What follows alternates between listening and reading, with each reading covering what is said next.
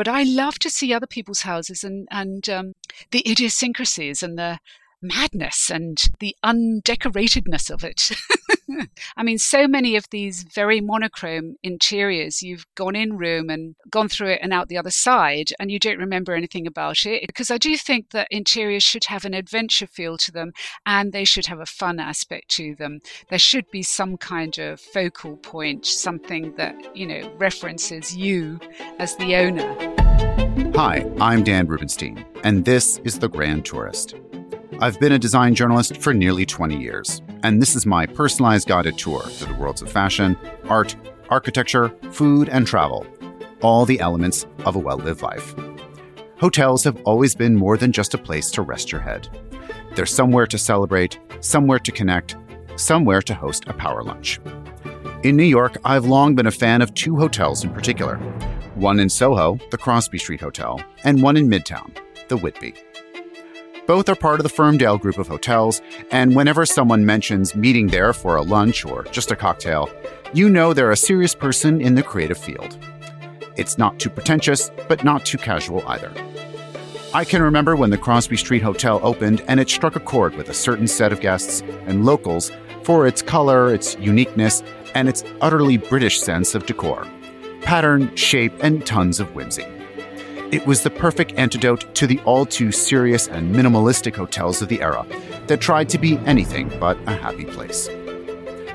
Firmdale started in London, where they have about eight or so properties, and they stand alone for the fact that its owner and operator isn't some massive conglomerate, but a couple. And the visual brains behind it all is one half of that couple, and my guest today, Kit Kemp who designed each and every one, starting with the Dorset Square Hotel in 1985, along with her business partner and husband, Tim. Kit Kemp's utterly unique mix of being an owner, operator, and designer is practically unheard of in the industry. But she isn't just a hotelier, she also creates interiors for private clients and collaborates on products with names like Christopher Farr, Spode, and so many others. All that, and she's authored four books and manages a creative team that literally sources every headboard, every door, and every lamp one would find in her imaginative hotels. I caught up with Kit from her studio in London, South Kensington, near the famed Victoria and Albert Museum, to chat about her unlikely bootstrap start in the world of design and hospitality, how she made her first splash in New York right after the collapse of Lehman Brothers, how she defines her studio's singular sense of style, and her latest triumph, the brand new Warren Street Hotel in Manhattan's ultra chic Tribeca neighborhood. And I read that you, you know, uh, when it came to home life, your parents were the kind that, you know, they were not the kind to constantly keep up with trends. Uh, no way. If you could remember the last time you decorated something, didn't need doing again. That's so terribly English, though, isn't it? I am sure it is. Yeah, yeah. And what was life like for you um, as a young kid? Oh, completely tomboyish. It was certainly was nothing to do with dolls' houses or anything feminine. It was like holding my brother's hand when he was playing cricket and being dragged along, climbing trees. And um, it's the same thing now, actually. I'm much happier climbing up ladders or or being with the I love sites. I love work sites, and I actually I particularly like the site we're on now because they're all smiling all the time. And uh, one of my assistants speaks Spanish, so a lot of them are, are from South America, and you can always tell by the music that they're playing in the rooms. I'm sure you can you can uh, you can spot some uh, national musical pastimes. Oh yeah, uh, absolutely. Well. Yeah. So what would you do? I mean, other than holding your brother's hand, like what was uh, what was like a fun weekend for for you as a as a young woman? Um, well, when I was very small, I mean, we just went out of the house in the morning, and my mother had a whistle, and that would bring us back for for meal times. But but you know, we were the original latchkey children. My mother went to work, my father went to work. Uh, uh, to keep, you know, to sort of so that that that we could all be held together, and uh, but what it meant is that um, we were left on our own as kids a lot, actually, which is great. We we had freedom. We were a bit feral.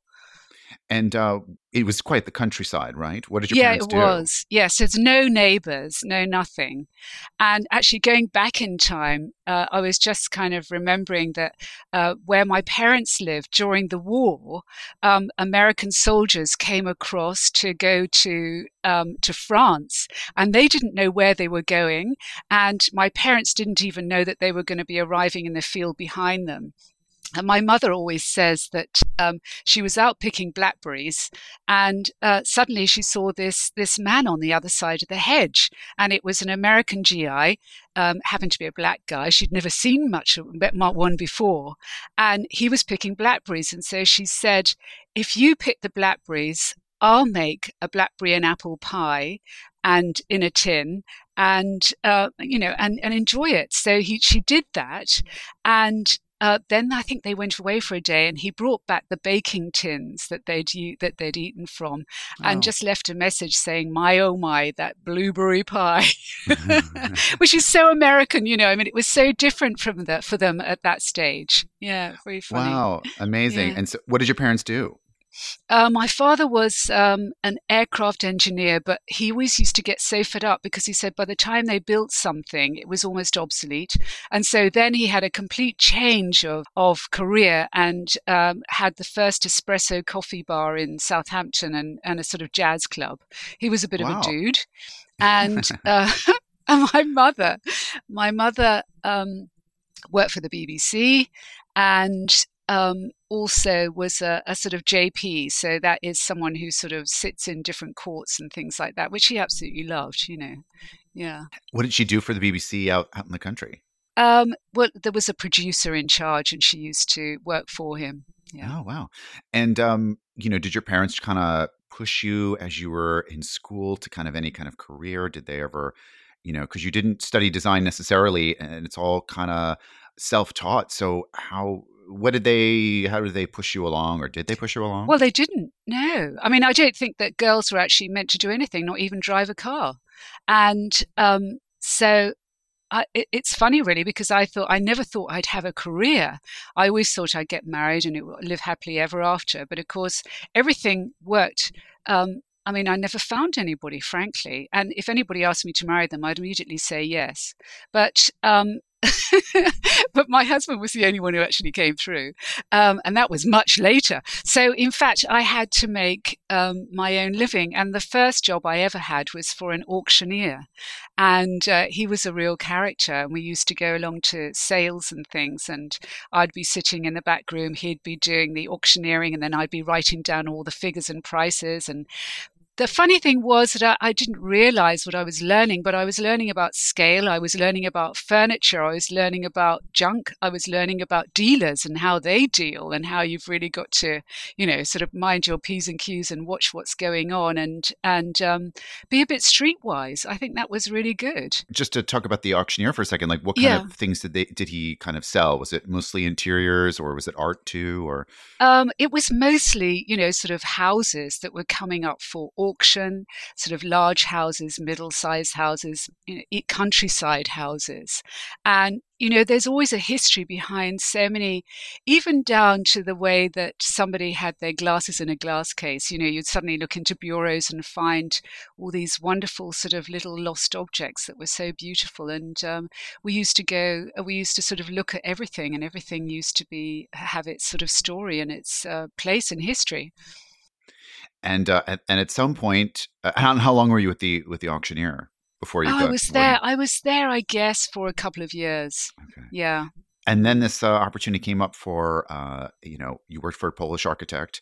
Yeah, uh, I did. Working in but London. I'd moved to London then. That was that was in the countryside, and then of course, you know, uh, you just uh, that I just wanted to be doing, and I wanted to be in the centre of things, and, and and that had to be London. Um, so I was like the fifth girl in a flat share, and oh wow, what year was that? oh laws, that was ages ago. That would be in um, hang on a minute, seventy something. Yeah, and I mean, you know, being being young and being in London in a flat with five other uh, people, single girls, single yeah. girls. like, uh, what part of London do you remember? Yeah, it was it was in Upper Addison Gardens, um, and um, it's sort of little gardens, and and it's all changed around there now. You've got Westfield, which is a massive sort of um, uh, a sort of shopping centre and things like that. But at that stage, it was sort of one step away from Shepherd's Bush, and I couldn't. I found it very hard to understand Cockney actually when I went to the butchers or something like that. I mean, I used oh, to say, gosh. "Oh yeah, what was that?" you said, "Yeah." So you were there, and and and this job came up with uh, a Polish architect. His name was was. Uh, Leszek Nowicki, is that am I pronouncing it? Yeah, Leszek Nowicki. He, Leszek, he was okay. a, uh, yeah, he was a great. He he came via Siberia Oh, down to Palestine, believe it or not, and and then came to the UK and then studied to be he was either going to be a doctor or an architect and he decided to be an architect. And um, so I worked for him. He was he was um, he was an extraordinary character. Very very uh, powerful. And I, I've read, you know, when you've talked about your time with him, that he was kind of a, you know, you called him a Svengali, you Yeah. know, and, and what was he? What was his work like, and what kind of work did he do? he was very um, if he had to choose between pottery and fine china it would be pottery if he had to choose between sort of you know rustic wood and sort of ormolu and and things like that it would be the rustic and and i guess that was his background but i love that strength and uh, simplicity to his work um, and and always still very organic right from the word go i mean always yeah And as an architect, was he doing interiors or or sort of ground up work? he was he was working um, in uh, uh, large country houses, but Oh, then again also London, and uh, going into roof spaces and um, generally rummaging around. And and of course, I mean, I, I think I've said that um, before that. You know, he'd go up into a roof space and find a bit of fungi, which is a bit like a mushroom, and then he'd Yeah. stick it in his mouth and say, Mwah, wish lucky, delicious and we'd all think, "Oh my God, he's going to die." but of course, he'd been brought up with things like that in the Siberian steppes, I guess. yeah. Wow, gosh. Uh, and I'm sure that somewhere in there, there was like a design bug that started to creep into you. Is that right? Because I, I read Oh, that after that you you you had a graphic design firm, perhaps briefly, before things started to change, or how did that Well, work? yeah, yeah. No, I mean, I had quite a number of different sort of jobs. One of them was um, ship broking, um, which was quite different. But then I really wanted to travel. I mean, anything just to be able to travel and, and see different places around the world and collect things. Um, and um, then they asked me to start an in-house magazine and so i was writing and taking the pictures and pulling it all together and then that that's when the graphic side actually um, you know I could start to use, which was great. And um, and then I then I met my husband. Wow, yeah, and that's how this all kind of, you know, especially your your adventures in hospitality kind of kick off. How did the two of you meet, first of all? Um, actually, through. Leszek, through Leszek, through Ah. the architect, and he got married to uh, one of the Galizian family, and he just we we were put next door to one another, and um, and so that's how we got to know one another. Wow. Yeah. And uh, you know, did you guys what did you kind of have in common? Like what did you what hit it off? Well, not a lot. Um, I liked cats. I had cats, and I remember him saying that that she might like to have a kitten, and then um, and it was really funny because um, he was he was building this this this flat, this house, and um, he put a cat door in it. And I always remember the builder saying to him, um, "But you don't have any cats." And uh, I thought, "Well, hello, I do." So maybe he was kind of thinking about things before he was actually Aw. saying anything to me. bold actually. That's actually quite Yeah. bold. yeah. Uh, yeah, it sounds like he has a really keen uh, sense of investment. He knew exactly what he knew about return, the idea of returns. Um, and, and your first idea for a hotel together was, I, I read it was like a two star hotel that you wanted to turn into a boutique hotel. Can you tell Yeah. me about how? I mean, how did that? How do you begin with someone that you're new with, and and how did that happen?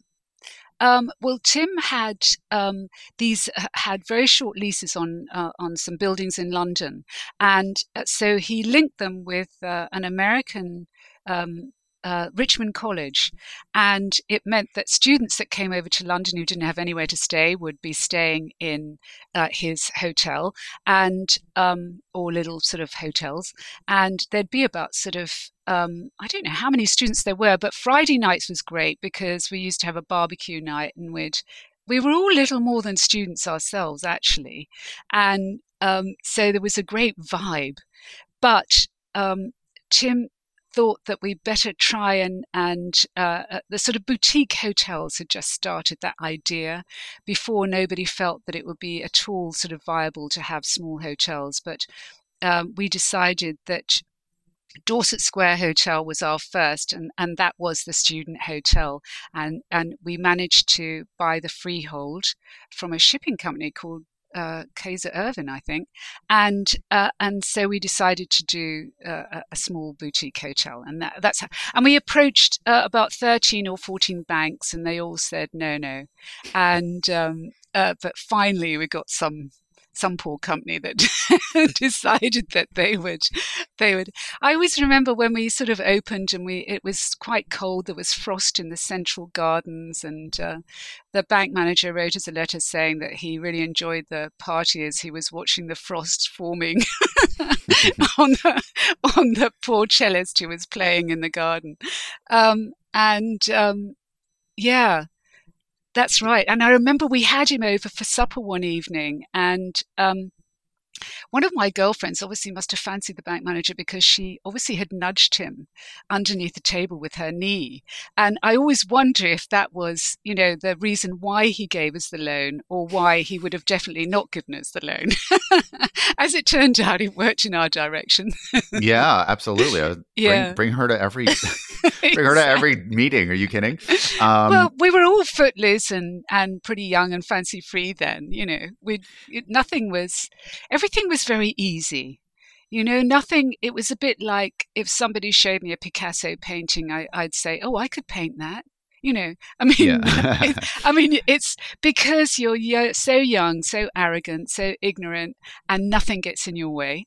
And uh, when you guys were maybe uh, having a long day, you know, putting together one of those first hotels that you worked on, and and you're you're it's a long day, and you're having I don't know curry takeaway uh, after at the Don't dinner table.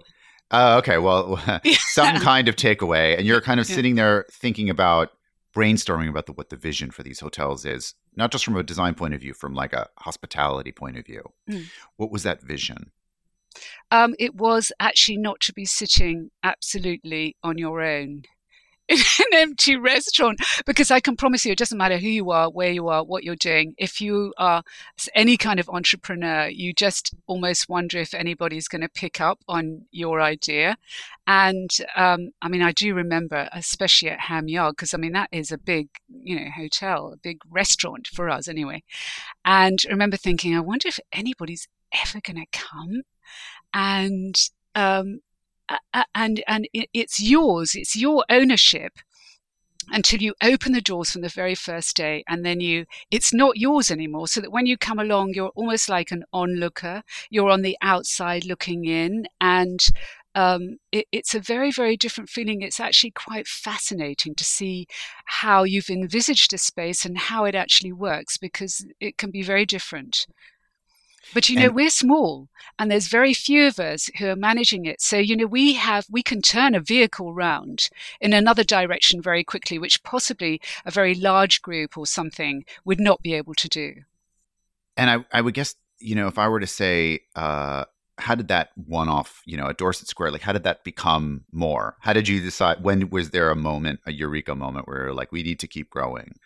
Was it kind of like a, a shark thing where like if you don't stop growing you kind of don't like if you don't stop swing, swimming you'll sink kind of thing? Yes. Like it was like we got to grow or else it's going to like what was that yeah sometimes like? you have to expand through a recession. You know uh, you, you've really got to.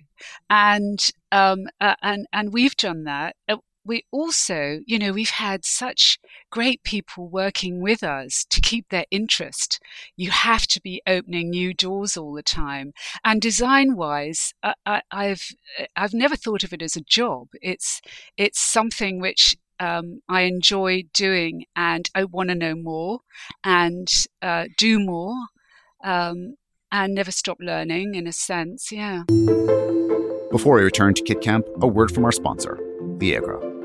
Sometimes in the world of design, someone creates a legacy so powerful that it creates a style all its own, one that endures, thrives, and evolves.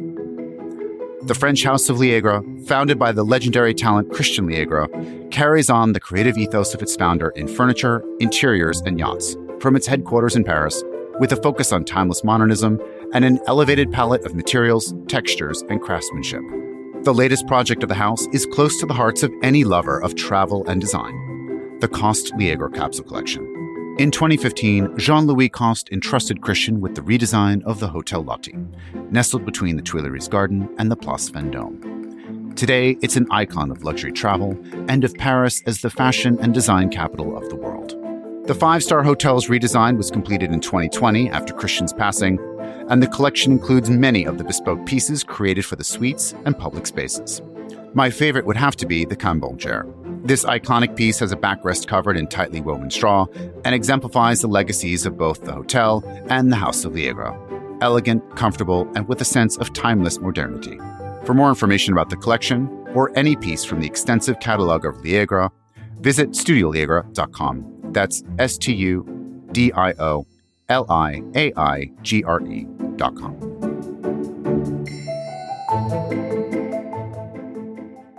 And before we get to uh, your hotels in New York, mm. how many in, in the UK had you opened by then? By the time 2007 rolls around, I think uh, I don't know. uh, maybe six, something like that. Yeah. Yes. And how, what if I were to ask you, you know, what is your secret of running and and being not just running, but owning, designing, and keeping all of this together with that size of a business. If there are other designers out there listening, like what would you say is uh, the Kit Kemp way of of doing things? Um, pretty democratically. I, I, say democratically, but then I complete. I'm a complete control freak. So I don't know quite how you say that in a sense, but within uh, it, it is pretty democratic. So anybody can say anything, and I don't want somebody saying they're more important than somebody else because you know I've always been that person that hasn't felt very important. So I don't want to be others to feel like that in a way. Um, but I, am just trying to give a, a, a, you know sort of proper answer. Um, well, there aren't any real secrets. The fact is that you have to live, eat, and sleep it and be totally obsessive. That's the answer. And uh, I guess, you know, Tim must really trust your eye more than more than anything. Oh laws, no, he's my no? biggest critic. You must be oh, joking. Gosh. I mean, hey, if I've managed to get some sort of good words from Tim, I know that it's okay. Oh, oh and oh you know, the funny thing is, I do actually really rate his judgment because we we go about things in a very different way, and and we get, but at the se- at the same time, we arrive at the same place. And and so if if he says that is not right, that is, you know, I listen to him. He he's that's good. Yeah. Hmm. And you know, at some point you decide to start expanding it to the U.S. and the Crosby Street Hotel was the first, I believe. And I, you know, I think it opened at a really inopportune time, uh, as it were. Can you tell me that story? Oh well, I mean, uh, Crosby Street. I was I was very worried about it because uh, there are so many British companies that have crossed the pond, as they say, and really come to grief. Grief, and I'm talking about really great companies. Um, but so I was worried about that, and um, Soho itself with Crosby Street and and um, everything over there. I remember going over there and and and and walking up and down and thinking, "Oh my goodness, this is what's it going to be like?" Um, and um, I don't. I mean, it was never. I, it just took slightly longer than I thought. It was a, a building site. Then we found this wonderful woman across the road who made films, and she every day took several photographs of what was happening on the site, and then she built this film around it. So you saw it as a parking lot and then going down and down and down and down because you have to go right down. You've got to go down about three or four stories and then it goes up and up and up and up and up. And you saw it through all the seasons and with the moon and with the sun and the snow and everything else like that. And you get a real feel of how long it takes to actually put um, you know, the 87 rooms together, which sounds really quite small in the whole scheme of things, but it was big for us. And um, then we bought the building behind so that we could, you know, be in Lafayette and, and Crosby. Um, and it's never an opportune time to open. There's always going to be something that's going wrong. and um, so you've just got to give it your best shot. And the thing is, it takes a huge amount of effort to get to that opening day. Yeah. But then you've got to have another huge amount of effort to get the whole thing working. Because with the hotel, you can't have one division or one part of it that isn't working. You can't have, you know, um, sort of calling down for your room service and it takes about seven hours to come back, or uh, your room, which looks as if there have been several sort of generations of people living in it, or the artwork on the wall, which is just yet another botanical print. And, um, you know, I mean, all those things, everything's got to work. And um, that's the beauty of it, really. And uh, the reason why I asked for the story is that uh, I think right around the time you were opening is when Lehman sort of collapsed, and the, there was oh, that yeah. sort of the recession. Were you mm. guys kind of uh, spooked uh, around then? Because I know everybody was, because it was kind of like the Earth is, the sky is falling a little bit. Yeah, uh, there's always been the sky falling in. I mean, in the UK, there were there was either an IRA bomb or there was some kind of deep recession or something ghastly happening. And um, it's rather like one of my daughters. Every time she goes on a sort of gap year and travels to somewhere, there's always some disaster. There's either been a volcano, a sort of sandstorm, or a tidal wave. And I feel that that's the same every time we open a hotel. I'm just hoping Warren Street isn't going to have the same. yeah. And your hotels have really clearly struck a chord here. Um, and you know, I would say that people's sense of style really did shift after the you call it the Great Recession. Um, why do you think that your hotels? You talk about other um, British brands coming to the U.S. and not having a, a good time of it. Um, but you you've been super successful. Why do you think you were you've struck a chord here in New York? I think we're part of the hood. Uh, and and I think that uh, when we, um, I mean, to get all the permissions and everything else like this, um, Tim was prepared to stand in the mayor's office for you know a day and a half. I mean, it's uh, the difference is that there, it's hands on. What we have mm. done is hands on, and um, uh, uh, every sort of everything that goes up, everything I know it. I've lived with it, and and I think that is part of the soul. So that when people come and stay, they might say, well, actually, it's not exactly my taste, or I wouldn't actually do this. But I can see that there is some kind of congruent intelligent thread or design thread that runs through it and and and people know what's authentic and know when there's been feel the love you know mm. that sort of thing in a way. And and that must have something to do with it. I don't know what the whole answer is.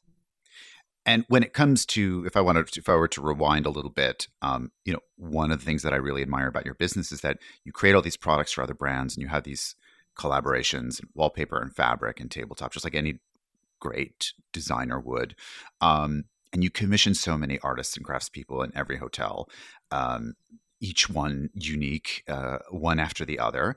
But you use your own term, design alliance, which I find to be really curious and wonderful. Um, tell me why you you call it that and how you kind of view these relationships because you're not coming at it from a I don't know like a, a traditional design background. I never think of it like that.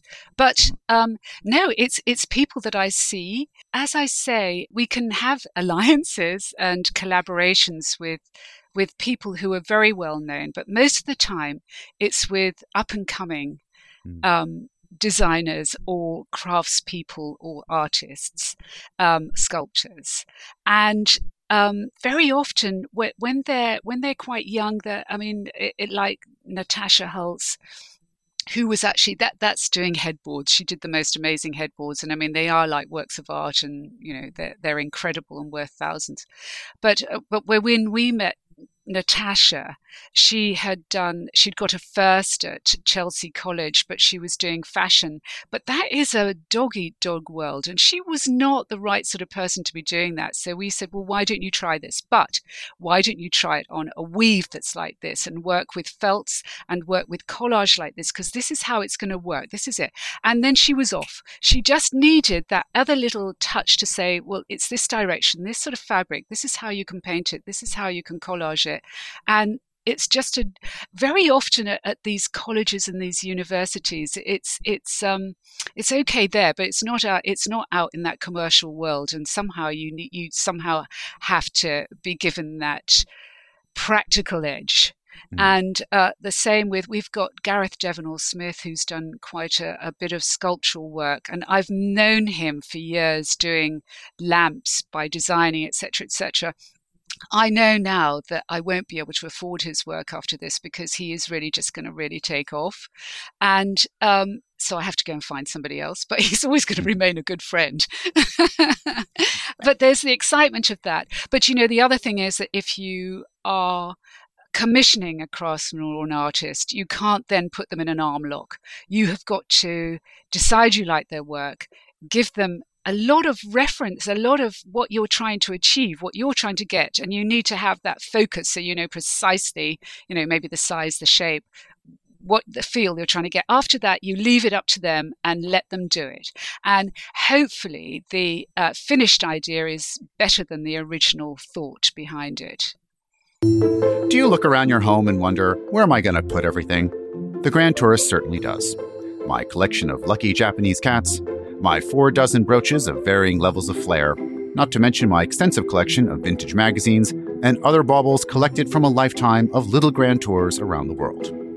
If you find yourself in such a dilemma, California Closets can help.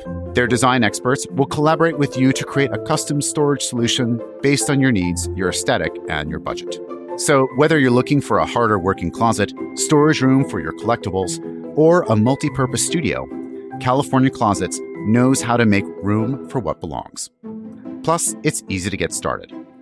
First, schedule a free design consultation, and their designer will talk to you about your needs, measure your space, and create a 3D rendering that shows you the best way to optimize functionality. They'll work with you to refine the design until it's exactly what you want, and after building it, they'll install it with their own team of professionals. After all, the Grand Tourist knows many things, but how to use a hammer and nail? Not exactly. Think of it as practical magic, a series of spells even a podcaster with 20 years of experience could never cast on his own. Learn more at californiaclosets.com.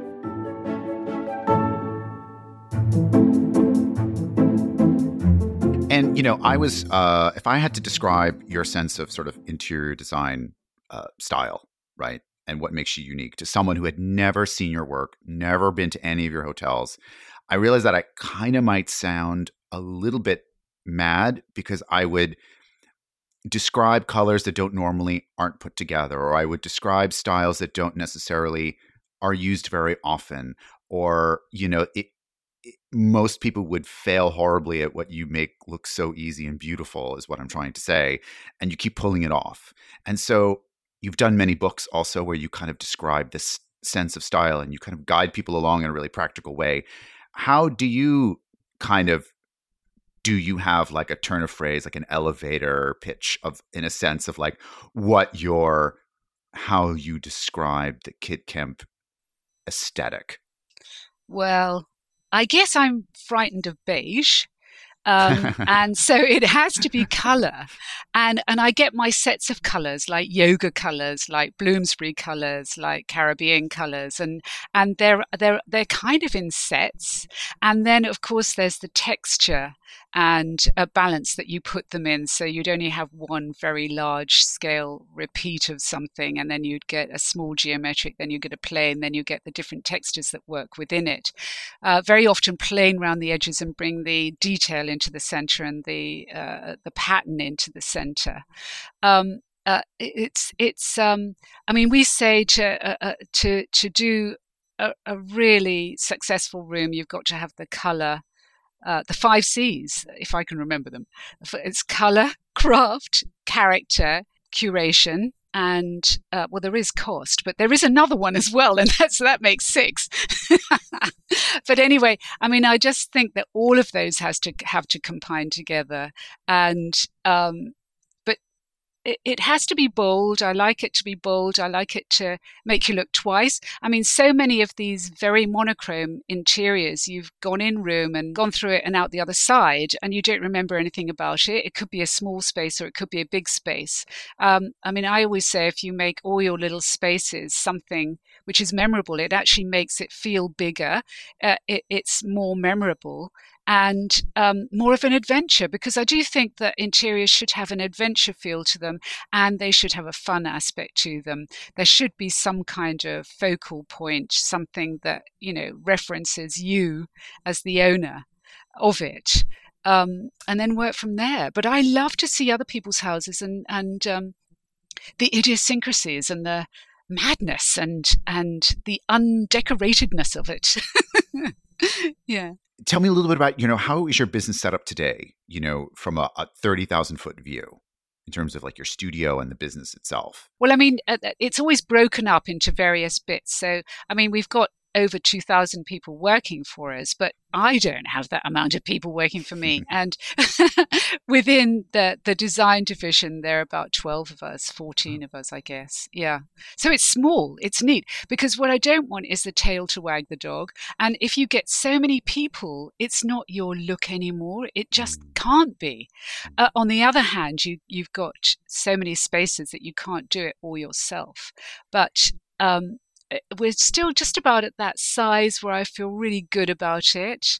Um, and I love the team that I've I've got together, and um, so on every Wednesday we would sit down and have a kind of show and tell of we've got one bit which is sleeping around, which is saying our favorite bedrooms, and then we've got out and about, which is what's happening in New York and in London and anywhere else in the world. Then we've got Meet the Maker, which is all about our favorite craftsman, or you know Joe Tilson, who's uh, an artist who's in his 90s, just died very recently. So we can just do a little resume of his life because I didn't read anything in the press about him. And and this is my one criticism of of the Brits and a lot of their artists. They don't re- uh, they don't they don't laud them in the same way that you would get in the states or Japan or somewhere like that. You know, they've gone and it's a whisper, and uh, I think that's a shame. So we, that we have our favourites, mm. and um, then what else? And then we have the do's and don'ts, the do's mm. and don'ts of how you should put something together, and and it is purely subjective, of course, um, but it does have a point of view. What's your best do and your best don't? Oh, um, my best do and my best don't. I'd say really just do it because I've got so many people who say, well, when I've got, when I've learned to do CAD, when I've done my course, when I've done this, I'm going to be this, that, and the other. And I say, well, look, just do it and these things are going to add the whole time but it's it's that doing something every day. It's like every day immersing yourself with what you're loving and what you feel is you that um and and i was just reading about Sol LeWitt and we went to Dia Beacon um, when I was in New York just you know about a week or so ago and, and I was reading about how he wrote to a friend and she was having a kind of creative block and he was saying that uh, perfectionism uh, spoils creativity, and you've just got to do it. And just by doing it, somehow you'll you'll hit your stride stride somewhere along that. And and and I would say that's that's a big do. Yeah, and the don't is, for heaven's sake, don't listen to anybody until you finish the job because uh, when you're halfway through, everybody's going to come in and say, oh, I don't like that, and I hate that color, and it's not going to work. And you've got to have your strength of personality or your strength of will or conviction in yourself that you're just going to complete it. And then at the end of it, you know, they'll come in and say, Did you have to do very much here? And you'll say, No, not really. Didn't really do anything.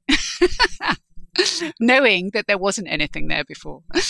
Would you say that, you know, that there is kind of an innate Englishness to do you know, I don't want to be innately English because they have a hmm. very, what I would call constipated look about everything. And I, I love, you know, the freedom of lots of other things that influences that come in, wherever think- they come from. No, I would say, I mean, I love the idea of some merchant, you know, an old seaman, an old captain going around the world and bringing back things and then placing them in his living spaces and you know whether it's an old sea chest or a galleon or um, you know an indian spice cabinet they should all be working together and uh, I, I think it, it's that excitement of a space that that is so nice so not purist so I learned uh, from uh, uh, I would say my friend and uh, one of your longest uh, teammates, uh, Craig Markham, who's uh, yes. a, a, kind of amazing gentleman running all of your communications for a very, very long time, I think since the 80s. And we were talking about how impressive the company is that maybe not not even from an you know an outsider or a, a typical visitor would know. And I heard that you have your own company that does your linens in London, like a like laundry. Oh like, yeah, yeah, and which I, I find I, to be incredibly impressive, by the way, um, and shows that control freak uh, nature uh, that you mentioned.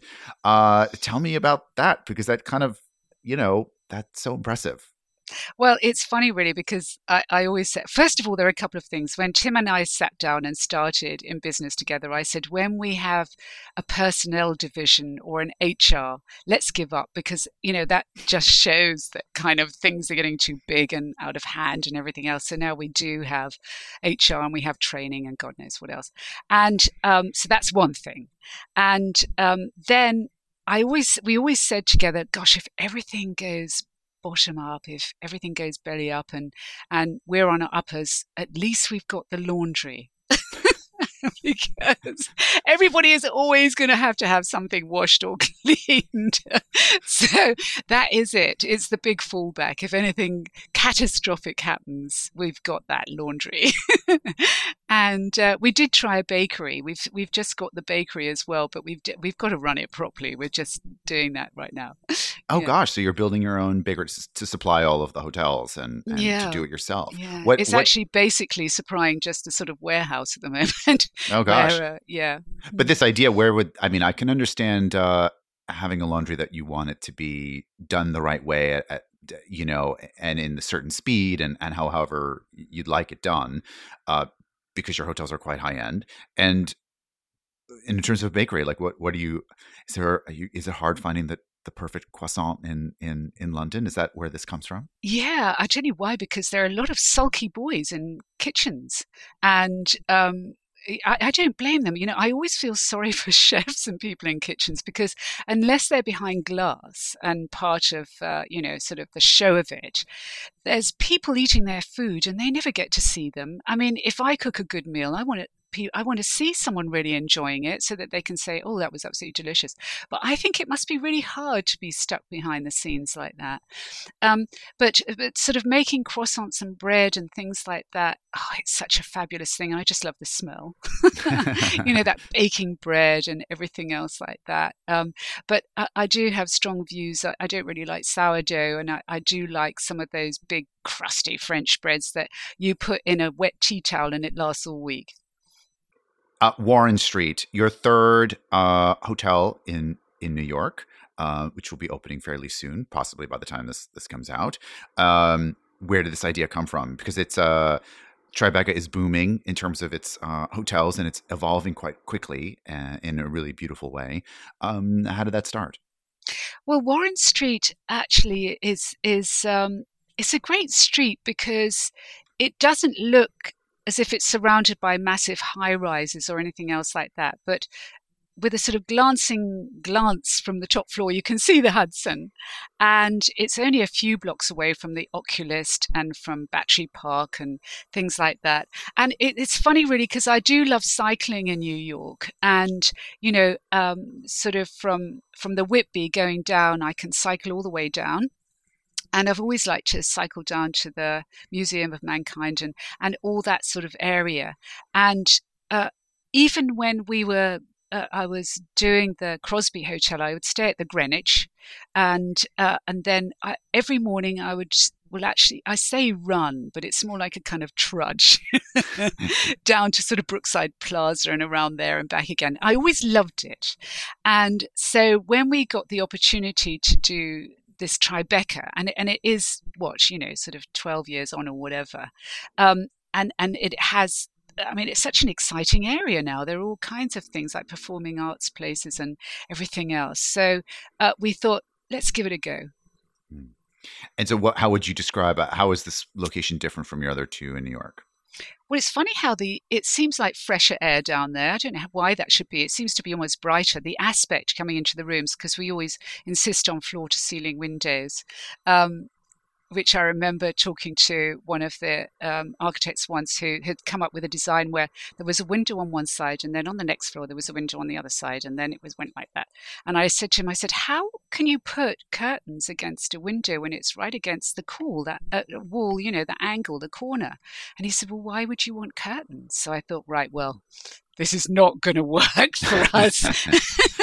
Because at the end of the day, I like to work from the inside out rather than the outside in. And I want to mm. see out those windows and I want to sit on a window seat. I want to be on my mobile phone and I want to see what's going on in the street.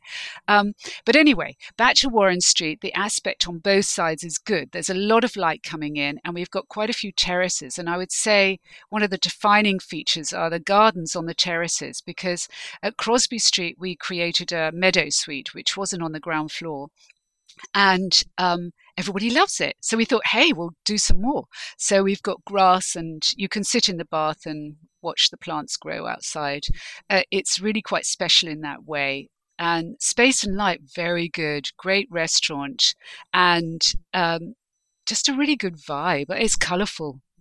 I hope I haven't overdone it with color actually, but I, I, did do I did do um, twelve different colors with Annie Sloan and, and, a paint person, and so I said I would use those in the lobby. But in fact, the colors that have come over are not the ones that we actually mixed, so they're slightly out. So I'm going to have to. I mean, you know, at this stage, there's so many things. Like even the legs on a sofa could be the wrong length, and you've got to sort all that out just before D-Day and opening, as if you know it was all fine and dandy.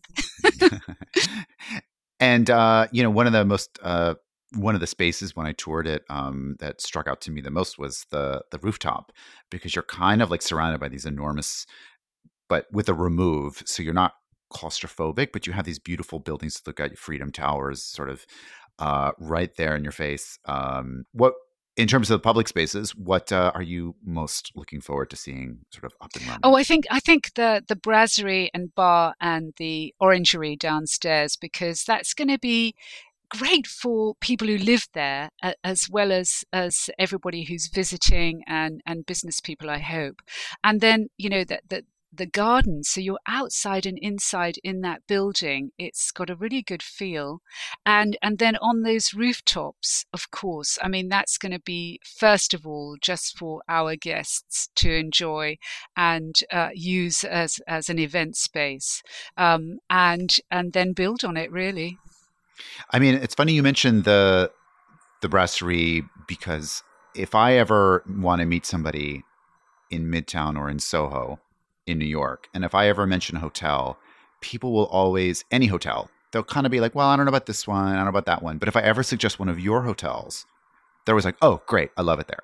Oh, and it, everyone so is always so comfortable there. It's from a hospitality point of view, of course, us being New Yorkers, we don't stay in your hotels because we don't need to.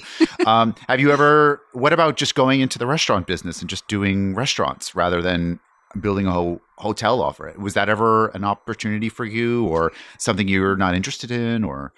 We did, but I mean, there's so much more dimension to to actually doing what we're doing rather than than just restaurants. And you know, all my all our projects are like little jewel boxes in a way, and you can't run them out. I I I, I don't feel that you could have them in every city. It's not that's not the way we work. It's it's um it, it it's a one-off, and and and I'm looking forward to completing the the brasserie at Warren Street because it has got a very warm feel to it. I mean, as it is now, there's there's nothing on the wall, and it just feels like you know when you go into these spaces when they're building sites, they're quite you know they're, they're quite austere.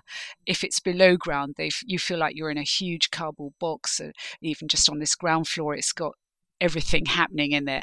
Uh, but when it's finished, it's going to be very warm and it's actually going to have quite a French feel to it, I think, more than anything else, actually. Yeah. And what's next for what's next for you? Obviously, um, we've got this hotel coming up, and uh, yeah, what's, what's next on the horizon for well, we've we've just. I mean, we, I do some private work, and um, I'm just we're just putting together something in Barbados, which is like a mm-hmm. small hotel for another client. Oh, um, wow. Uh, for a private client, and um, then we've got GP and J Baker, which is Kravet, and uh, done quite a comprehensive collection for them, which is weaves and stripes and wallpapers and prints and plains, and so that's coming out in in spring next year and um, uh, and then Warren Street opening. I mean, that's that's quite a big thing. And then there is another project pro- project in the UK that I'm doing, and one in the south of France. So there's a lot going on and um, so it's great. Yeah, it keeps my team busy. And you know what? One day they can be um, doing a, a, rendering of a you know house, or one day they can be doing a plate, or another day they can be doing a throw, or another day they can do, be doing packaging. And I like my team to be able to do all those things, and I think it keeps them on their toes. and me. Yeah. Are you a good boss? Um, well, I think I'm great. I don't know what they think. I think sometimes I can be a bit scary. But you know, when you've got a budget of millions that you're responsible for, you're never going to be a pussycat. Let's put it that way. Not all the time, anyway.